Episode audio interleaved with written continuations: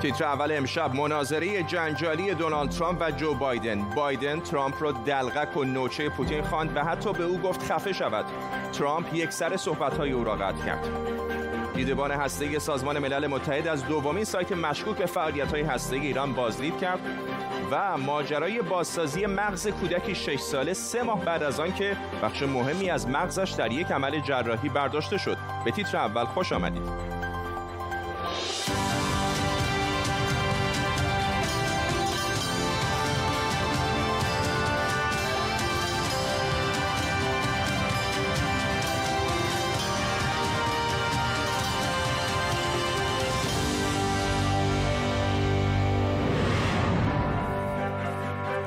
سلام به شما. اولین مناظره انتخابات ریاست جمهوری آمریکا بین دونالد ترامپ رئیس جمهوری این کشور و جو بایدن نامزد دموکرات‌ها دیشب در شهر کلیولند در ایالت اوهایو برگزار شد. یکی از پرتنشترین مناظره های تاریخ آمریکا با حملاتی بی سابقه از سوی دو طرف. دیشب چندین بار مرز بین توهین و انتقاد محو شد. تو بدترین رئیس جمهوری هستی که آمریکا تا حالا داشته. بذار یه چیزی بهت بگم جو. کارهایی که من در طول 47 ماه کردم بیشتر از همه اون چیزاییه که تو در 47 سال انجام دادی. من فکر نمی کنم تو هیچ حمایتی از طرف نیروهای مجری قانون داشته باشی. تو حتی نمی‌تونی کلمات نظم و قانون رو به زبون بیاری. برای اینکه اگه این کلمات رو بگی همه رأی دهندگان چپ رادیکال خودتو از دست میدی. این همون رئیس جمهوریه که از همه توانش برای بازتولید نجات پرستی و نفرت پراکنی استفاده کرده. من امیدوارم که این یه انتخابات عادلانه باشه که در این صورت من صد درصد همراهی می‌کنم. اما اگه ببینم ده ها هزار صندوق رأی مورد سوء استفاده قرار می‌گیره من با اون کنار نمیام. اگه اسم من از صندوق های رأی اومد بیرون که هیچی. اما اگه من انتخاب نشدم از نتیجه انتخابات حمایت می‌کنم. اگه من انتخاب بشم هم رئیس جمهور دموکرات ها خواهم بود و هم رئیس جمهور جمهوری خواه اما جدای جنجال و جذابیت تلویزیونی آیا مناظره تأثیری در انتخاب نهایی مردم آمریکا هم داره. در طول نیم ساعت آینده با تیمی از کارشناسان و خبرنگاران این موضوع رو بررسی می‌کنیم. اول از همه بریم به تگزاس در جنوب آمریکا. همکارم بهاره خدابنده از شهر دالاس با ماست. بهاره تگزاس ایالت جالبی است. عموما جمهوری خواه هست. الان یه ذره در واقع به دموکرات هم متمایل شده. به خصوص شهری که تو هستی دالاس دور پیش هم به دموکرات رأی داد. شهر خوبی است برای مقایسه کل آمریکا. شاید از این جهت که هم دموکرات توش زیاده هم جمهوری خواه واکنش اونجا چطور بوده به مناظره دیشب. ببین فرداد به طور کلی مردم عصبانی هستن از مناظره که دیشب اتفاق افتاده و دلیلش این هست که معتقدن اطلاعاتی که لازم داشتن رو نتونستن از روند این مناظره به دست بیارن.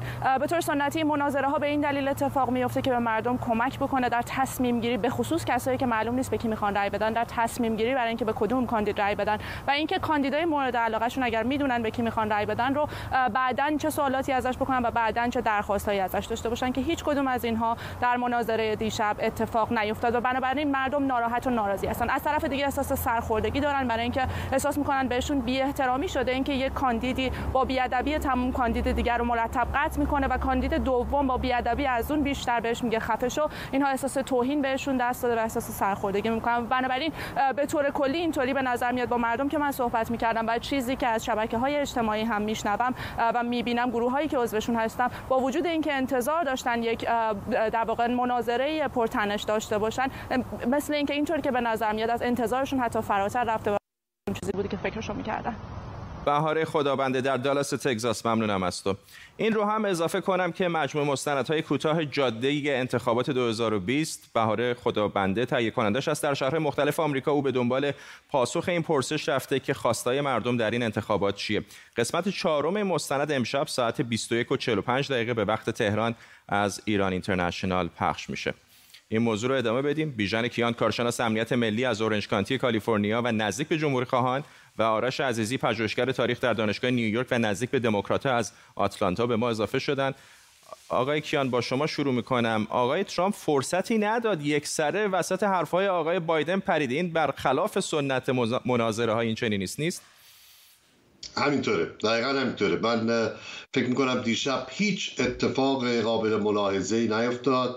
غیر از اینکه مردم همونطور که گزارشگر شما عنوان کردن انتظاراتشون رو نتوانستند که راضی بکنند نه یک فاجعه یک فاجعه عمومی بود این دیشب. یک نمایش بسیار بسیار ناراحت کننده و منفی برای هر دو طرف. آقای عزیزی خیلی ها در حزب دموکرات میگن که آقای ترامپ هستش که بد اخلاق هست و اصول حرفه‌ای رو رعایت نمی‌کنه. ولی نامزد حزب مورد علاقه شما دموکرات ها هم دیشب یک بار با آقای ترامپ گفت خفه شو یک بار بهش گفت دلقک اینها یا شایسته یک نامزد ریاست جمهوری هست؟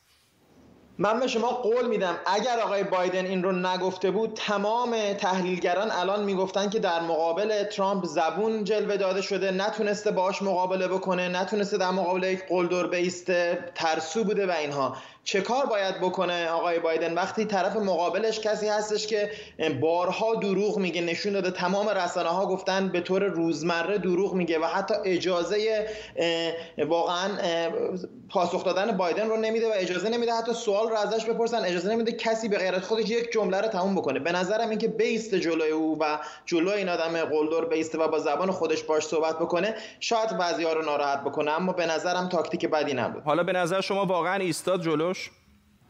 بالاخره تا جایی که می‌تونست ایستاد. ببینین آقای بایدن محدودیت های خودش رو داره اما به نظرم دلیلی که احتمالا آرا رو بتونه جلب بکنه و شاید دیشب هم تونسته باشه آرای کسانی که مردد هستن رو جلب بکنه این هستش که واقعا در مقابل یک فردی که آشوبگره یک فردی که بی‌ثباتی رو به کشور آورده اختلاف رو آورده فردی که انقدر عذر می‌خوام وقاحت داره که حتی حاضر نیست نجات پرستی سفید رو در سال 2020 محکوم بکنه. این چیزایی که دیگه مورد اجماع سالها بوده در این کشور در مقابل اون بایدن کسی هستش که شاید نتونه به با اون زبون و با اون لحن صحبت بکنه اما واقعا آدمی هستش که سابقه بودن در حکومت داره و می‌تونه قابل اعتماد تر باشه. جناب کیان هر دو طرف طرفداران دو آتشه‌ای دارند که جمهوری خواهانی که به آقای ترامپ می‌خوان رأی بدن بدون شک به او رأی خواهند داد. هر آنچه که بگه دموکراتایی هم که با آقای بایدن می‌خوان رأی بدن به او رأی خواهند داد. فارغ از اینکه در مناظره ها چطور ظاهر بشه. اما اون کسانی که در میانه هستند و مردد هستند که به کدوم یکی از این دو نفر رأی بدن به نظر شما در مناظره دیشب آیا آقای ترامپ نامزد مورد علاقه شما توفیقی داشت که اونها رو به سمت خودش جذب بکنه؟ هیچ تفاوتی نکرد دیشب به باور من کسانی که هنوز تصمیم نگرفتن تعدادشون بسیار محدوده. به نظر من طرفداران هر دو طرف تصمیمش رو گرفتن. ولی اجازه بدید توضیح بدیم که نه ببینید اینکه ما جشن بگیریم که آقای بایدن جلوی آقای ترامپ ایستادند و کف بزنیم و تشویق بکنیم این عمل رو. به نظر من تأثیری در نتیجه انتخابات نخواهد داشت. مردم آمریکا هم دیدند. و آقای بایدن. خب بله البته انتظار می‌رفت که ایشان طبق معمول اشتباهاتی بگویند یا انجام بدهند. نگفتند که من 180 سال است که در سنا بودم یا نگفتند که 200 میلیون نفر کشته شدند در اثر بیماری. از این صحبت ها نکردند. ولی از طرفی وقتی توجه می‌کنید که ایشان در مورد برنامه بهداشت عمومی خودشان هم جزئیات را به خاطر نمی آوردند به نظر آمد که ایشان حالشان سر جاست ولی نبود چندان. چون وقتی راجع به بهداشت عمومی صحبت می‌کردند درست مخالف اون چیزی که برنامه بهداشت عمومی خودشان می‌گوید. که می‌گوید همه می‌توانند از این استفاده بکنند و دولت جایگزین خواهد شد و هیچ نوع بهداشت عمومی شخصی نخواهد بود. خب ایشان چیز دیگری رو گفتن. گفتن نه فقط کسانی که فقیر هستند و از مدیکید این فقط یک نمونه از مواردی بود که راجع به آقای بایدن. آقای ترامپ هم فرصت های بسیاری از دست دادن. ایشان هم می‌توانستند اشاره کنند که خانم کمالا هریس یعنی نایب رئیس آینده اگر ایشان انتخاب بشوند گفتن سراحتا گفتن که نه هیچ نوع در بهداشت عمومی هیچ نوع گزینه شخصی نخواهد بود. خب ایشان هم این فرصت رو از دست دادن. نه من فکر نمی کنم جای جشن گرفتن هست که آقای بایدن جلو آقای ترامپ ایستادن یا اینکه آقای ترامپ جواب ایشان مسابقه بوکس نبود. این یک مناظره سیاسی بود. با معیارهای اعتدال بایست اینجا سنجید. نه اینکه چه کسی بشت اول را رها کرد و چطور جشن بگیریم که آقای بایدن با رعایت نکردن اصول عرف سیاسی از کلماتی استفاده کردند که جاش نبود. آقای ترامپ هم بله مرتب مرتب قطع می‌کردن صحبت ها رو و ایشان هم وچه بله. بسیار مثبت و خوبی به جا نذاشتن. ممنونم از هر دوی شما. آقایون حالا دو مناظره دیگه هم هست. می‌دونم که هر دوتون دنبال خواهید کرد و احتمالا باز هم مزاحم شما میشیم. خیلی ممنون از شما. آرش عزیزی و بیژن کیان. دوباره چهارشنبه است و نوبت می‌رسه به بخش کدام آمریکا. امروز شکاف بی سابقه سیاست در آمریکا رو بررسی می‌کنیم.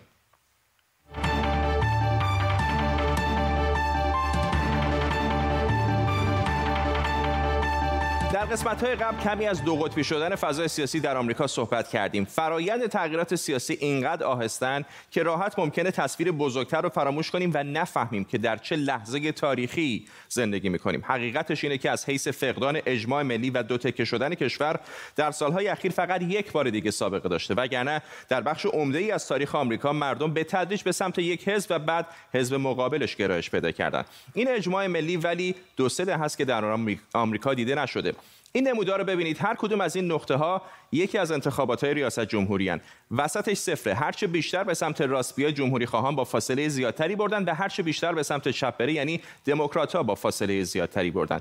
فاصله بیشتر از خط مرکزی یعنی مردم روی برنده اجماع بزرگتر و توافق عمیقتری داشتند به این الگوی زیگزاگی هم دقت کنید. یکی از ویژگی های ثابت تاریخ سیاسی آمریکاست. این نشون میده که هر چند وقت یک بار مردم آمریکا به یک سو گرایش شدیدی پیدا می کنند.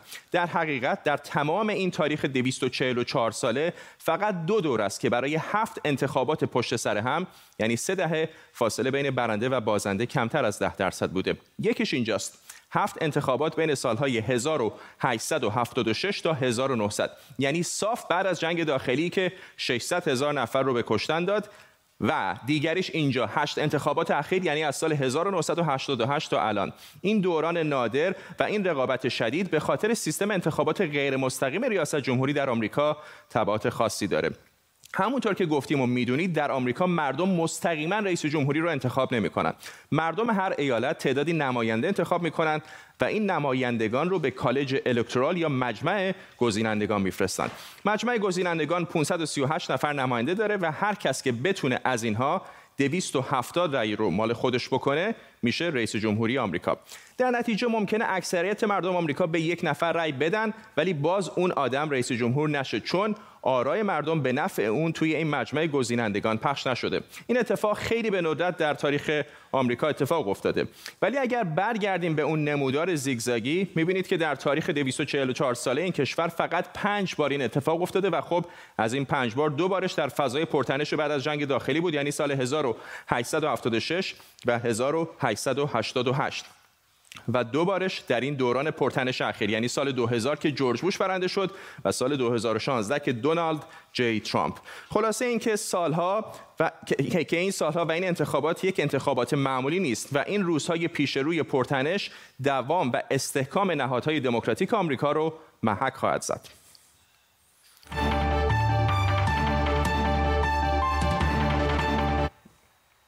بازرسان سازمان ملل از دومه مرکز هسته ایران که قبلا بهش دسترسی نداشتن بازدید کردند. یک ماه پیش مدیر کل آژانس بین‌المللی انرژی اتمی رافائل گروسی در سفرش به تهران از دولت ایران خواسته بود که اجازه بازدید از دو پایگاه هسته‌ای در حوالی اصفهان و تهران رو بدن. مهران براتی کارشناس روابط بین‌الملل از برلین آلمان با ما آقای براتی کمی طول کشیده تا این دسترسی رو دادن. آیا در این مدت ایران فرصت این رو داشته که اگر کار خلافی اونجا انجام داده بتونه اونها رو در واقع مخفی بکنه؟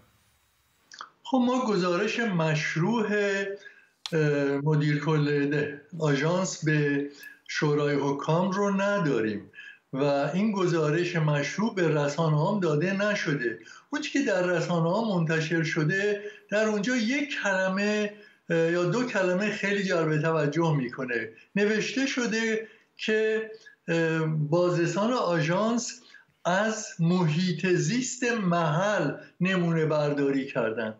معنی ترجمه این حرف این هست که اصل ساختمان اصل محلی که قبلا وجود داشته دیگه وجود نداره. اون در حقیقت با خاک یکسان شده و آژانس مجبور بوده الان از حول و اون محل از زمین های اون محل اون اطراف نمونه برداری کنه که ببینه اون حتی رو که داشتن در اون محل اورانیوم فلزی تولید شده درست هست یا نه؟ و ما باید منتظر بشیم ببینیم که در اگر گزارش مشروع آژانس منتشر شد در اجزا ببینیم که اصلا مسئله چی هست. تا به حال نه راجع به اون بازرسی اول و نه راجع به این بازرسی دوم ما گزارش مشروعی نداریم حس و گمانه ولی فکر می‌کنم در هر دو محل در حقیقت پاکسازی شده. حدود یک سال و چند ماه پیش آژانس خواسته بود بره اونجا اجازه داده نشد. در این یک سال و چند ماه جمهوری اسلامی حتما این امکان رو داشته که پاکسازی کنه محل رو. ممکنه هنوز خیلی خیلی کم یه چیزهای اتمیزه در محل پیدا بشه و شاید این شانس آژانس هست که بتونه ثابت کنه اونجا همچی چیزهایی که مورد اتهام هست انجام گرفته. ممنونم از شما مهران براتی کارشناس امور بین الملل از برلین آلمان با ما. دولت آمریکا میگه در حال بررسی راهکارهایی برای تحریم کل فعالیت‌های مالی ایرانه. قطع کامل ارتباط مؤسسات مالی ایران با سویفت که شبکه جهانی ارتباط مالی در جهانی می‌تونه ایران رو با مشکلات بیشتری برای معاملات تجاری روبرو کنه. علی هریسچی وکیل دادگاه فدرال از واشنگتن دی سی با مساق هریسچی آیا واقعا کانال دیگری مانده برای ایران که الان تحریم نیست یا دست کم ایران می‌تونه ازش استفاده بکنه؟ بله با خدمت شما. بله متاسفانه در واقع ترانزکشن هایی که بر اساس مواحد پولی غیر از آمریکا باشه فعلا تونستن که این داد و ها رو مثلا با یورو انجام بدن. مثلا بانک هایی که با آمریکا کاری ندارن و فقط با های پولی دیگه و محلی هستن این بانک ها و صرافی ها. برای الان بانک ها و صرافی های کوچک منطقه مشغول کمک به داد و های غیر در واقع قانونی بر اساس تحریم های آمریکا هستند. و آمریکا سعی داره که این شبکه بزرگ تحریم هاش رو گسترده تر بکنه و هر گونه شرکتی یا بانک هایی هم که در ایران تحریم مستقیم در در واقع لیست سیاه یا STN لیست نیستن رو اضافه بکنه که در واقع مسئولیت کیفری بزرگی رو برای کسانی که به هر شکلی منفعتی می‌گیرن از تحریم های ایران. یعنی در واقع کسانی که مستقیم هم درگیر نیستن و شخصیت های در واقع در لول سوم این تحریم ها هستن اونها رو هم در بر بگیره که یک مسئولیت حقوقی بزرگ جهانی ایجاد بکنه بله. در جایگزینی تحریم هایی که می‌خواست از طریق مکانیزم ماشه وارد بکنه آقای هرشی روی کاغذ متوجه هستن ولی در عمل خیلی از بانک ها اینجا در اروپا حتی تراکنش های غیر دلاری رو هم به صرف اینکه بدونن یک نشانی از ایران هست حتی که یکی از همکارای من به خاطر اینکه اسم ایران اینترنشنال ایران توش داشت تراکنشی داشت بانک حسابش رو بس. می‌خوام بپرسم ازتون که با توجه به اینکه بانک ها خیلی فعالتر از اون خواستای دولت آمریکا الان دارن عمل می‌کنن آیا این اقدامات جدید چیز بیشتری اضافه می‌کنه به این فشارها؟ این فشارها در واقعیتش اینه که سابقه بانک ها نشون داده که مردم عادی بیشترین ضرر رو دیدن و اون قسمت ها اون بانک های بزرگی مثل بارکلیز و HSBC تونستن که از پشت با ایران همکاری بکنن و فقط این مردم معمولی هستن که بخاطر همین اسم ایران درشون حسابشون بسته شده. ولی به هر حالش مسئله اینجاست که بانک هایی که این کار رو می‌کنن معمولا بانک هایی هستن که با آمریکا داد و ستد دارن. بانک های محلی مثلا بانک هایی که در کشورهای منطقه یا در هند صرافی هایی که در این مناطق وجود داره که بسیار صرافی های کوچیکی هستن با آمریکا هم هیچ کاری نکنن اونها رو هم به صورت خیلی جدی در بر می‌گیره. موضوع اینجاست که آمریکا می‌خواد که اون لحظه که می‌خواد یک نفر رو بگیره این چتر حقوقی بزرگی رو که می‌خواد باز بکنه رو باز بکنه و به حال ریسک رو از این هم بیشتر بکنه. به همیشه جا برای فشار بیشتر هست. ولی مسلما کشورهایی که مخالفت می‌کنن با این مسئله این اطلاعات رو با آمریکا نخواهند داد که بتونه که به صورت کامل این فشارها رو بر ایران بذاره از جمله چین. ممنونم از شما علی هرسچی وکیل دادگاه فدرال از پایتخت آمریکا؟ واشنگتن دی سی با ما. و اما از پایتخت آمریکا بریم به پایتخت یونان. تصاویر زیبایی داریم از آکروپولیس که در حال تغییر سیستم نورپردازیش هستند تصاویر صرفا جالب هست. خواستم که شما هم ببینید. یکی از نمادهای ملی یونان هستش که برای بسیاری از ایرانی ها شاید یادآور خود پرسپولیس در ایران باشه. تصاویر زنده رو می‌بینید از آتن پایتخت یونان و مجموعه آکروپولیس. امروز روز جهانی سالمندان یا مسنتر هاست. می‌دونید که کرونا بیش از هر گروه دیگری از افراد مسن قربانی گرفته. گفته شده که 8 میلیون نفر از جمعیت ایران سالمندند و روند پیر شدن جمعیت در سالهای اخیر به دلایل مختلف باعث شده مردم کمتر به فکر بچه دار شدن بیفتند. با توجه به مشکلات اقتصادی هم اغلب سالمندان به زحمت می‌تونن هزینه هاشون رو تامین کنن و آمارهای رسمی میگه یک میلیون نفرشون زیر خط فقرن. در این شرایط همهگیری در این شرایط همهگیری بیماری کرونا هم اونها بیشتر از دیگران در خطر هستند. وزارت بهداشت ایران هم میگه تا به الان 70 درصد جانباختگان کرونا در ایران سالمند بودند. اما روی دیگر ماجرا همین الان 20 درصد تختای بیمارستانی رو جوانها پر کردن هر روز خبرهای بیشتری می‌رسه که کودکان و نوجوانان بیشتری جونشون رو از دست میدن. در بقیه کشورهای دنیا هم آمار ابتلای جوانها رو به افزایشه ولی هنوز آمار مرگ اونها نسبتا کمتره. با این حال اونا به سرعت و شدت بیشتری می‌تونن بیماری رو منتقل کنن و صحنه های اینجوری هم که البته زیاد دیده میشه.